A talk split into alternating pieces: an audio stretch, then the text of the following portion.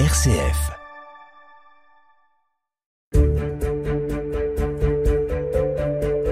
Comment la marchandise transite en France? 88% par poids lourd, 10% par voie ferroviaire et seulement 2% par voie fluviale selon le bilan annuel des transports l'année dernière.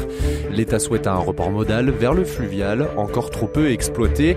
Et parmi les cibles d'Emmanuel Macron, l'axe fluvial Méditerranée, Rhône-Saône, un axe qui reste largement sous-utilisé. Aujourd'hui, 80% des marchandises qui arrivent en bateau au port de Marseille, le plus gros port français, eh bien repartent en camion. Le président a annoncé il y a un an vouloir développer un grand port reliant Marseille à Lyon. Alors, où en est ce projet Eh bien, c'est ce qu'on va voir aujourd'hui dans Tempo. Tempo, le podcast d'actualité de RCF Lyon. Johan Fraisse. Eh bien, on va suivre ce dossier aujourd'hui avec vous, Corentin Dubois. Bonjour. Bonjour, Johan. Un projet qui avance doucement, mais sûrement, hein, Corentin, avec un nouveau conseil de coordination interportuaire et logistique, le CCIL, demain. Oui, ce sera le troisième conseil. Le précédent, c'était il y a six mois. Un conseil qui est présidé donc par Fabienne Bussiot, la préfète de la région, qui est aussi la coordinatrice de l'axe Ronson. Et que sait-on pour l'instant sur ce projet hein, depuis l'annonce d'Emmanuel Macron? Eh ben, peu d'informations sont sorties euh, dans la presse parce que bah, ça prend du temps aussi hein. en interne. Beaucoup d'acteurs importants autour du projet et surtout, eh bien, c'est un projet qui est à la fois économique, écologique et politique. il y a donc beaucoup d'enjeux autour de ce projet. Et puis, c'est même assez complexe, hein, je vous avoue, comme, euh, comme projet. Je vais donc essayer de vous expliquer ce projet avec les différents acteurs que j'ai rencontrés. On va y aller méthodiquement. Johan, vous savez, euh, Johan, la première chose qu'on nous apprend dans le métier de journaliste, ce sont les 5 W. En anglais, donc what, who, where, when et why. En français, quoi, qui, où, quand et pourquoi. C'est la base d'un sujet. Alors Corentin, on va commencer avec quoi concrètement? Le projet du Grand Port Marseille-Lyon, c'est quoi? Ben, J'ai posé la question à Romain Maillot, délégué général au développement de l'axe Méditerranée-Ronson, et donc il travaille pour la préfecture régionale. Il est au centre de ce projet. L'idée du président de la République, c'est de se dire qu'il faut réarmer nos ports de la façade méditerranéenne, mais tout en ayant une grande compétitivité sur notre interland, interland qui est euh, la zone qui se trouve, la zone de chalandise euh, derrière, derrière ce port. Voilà, l'arrière-pays, exactement. Donc euh, d'englober du coup un peu tout ce territoire de cet axe Marseille-Lyon dans le port marseillais. Oui, tout à fait. Mais c'est pas une vision qui est qui est centrée sur Marseille. Il y a vraiment, je crois que les deux se nourrissent l'un de l'autre. Et pour vous donner un exemple, cette idée de regrouper des ports pour n'en faire qu'un ce n'est pas nouveau. Depuis deux ans, les ports du Havre, de Rouen et de Paris se sont réunis pour créer le grand port fluvio-maritime de l'axe Seine. Ça s'appelle Aropa Port. Maintenant, le qui Qui sont les acteurs sur le dossier? Bah, très honnêtement, je ne vais pas vous faire toute la liste, il y en a beaucoup. En tout cas, les principaux, ce qu'il faut euh, retenir, c'est qu'il y a des représentants de l'État à travers donc le ministère des Transports, il y a aussi les préfectures euh, des territoires, mais aussi métropole, région, les ports de l'Axe et trois structures que sont donc la SNCF Réseau, VNF, Voies navigables de France et CNR, la Compagnie nationale du Rhône. Et donc ces deux dernières ont un rôle assez important.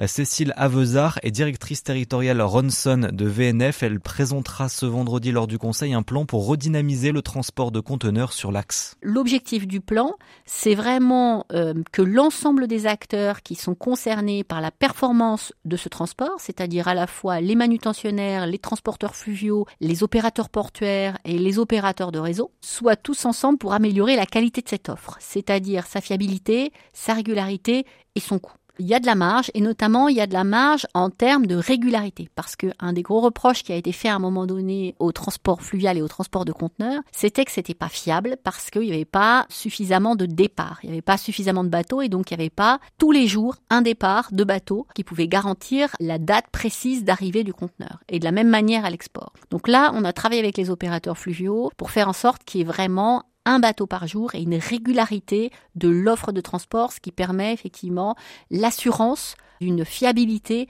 dans les délais de livraison. Alors maintenant, euh, pourquoi, tout simplement, pourquoi ce projet de grand port Marseille-Lyon? Eh bien, le fluvial ne va pas bien. En 2015, on était à 100 000 conteneurs transportés par an sur l'axe Marseille-Lyon. Et l'année dernière, donc en 2022, on s'approchait difficilement des 70 000 sur le même axe. Et les enjeux sont multiples, hein, mais en premier lieu, c'est celui de la décarbonation des transports.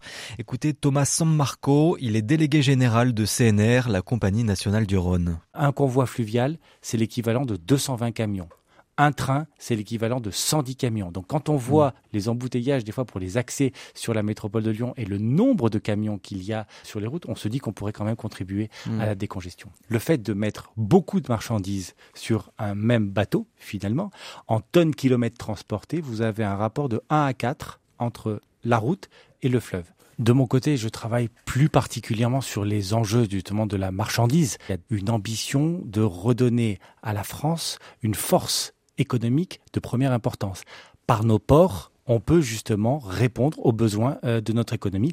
Et Marseille est le plus important port français, c'est le plus important port sur la Méditerranée qui dispose justement de cette interland. Et eh ben, faisons en sorte de renforcer sa capacité d'attractivité. Alors maintenant, la question du où, Corentin?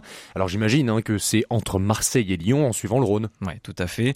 On élargit même euh, encore plus, hein, puisque dans la Méditerranée, le projet comprend aussi les ports de Toulon et celui de Sète. Et après Lyon, on continue un petit peu sur la Saône euh, au nord pour remonter jusqu'à Mâcon et Chalon-sur-Saône avec même euh, cette ambition de toucher un peu la Bavière. Alors maintenant, euh, enfin, surtout le, le quand, quelles sont les échéances, les étapes à venir du projet? Eh bien la première, c'est ce vendredi 1er décembre, aux dates du troisième CCIL, le Conseil de coordination interportuaire et logistique, qui se déroulera donc à Marseille, en présence des différents acteurs que je vous ai présentés.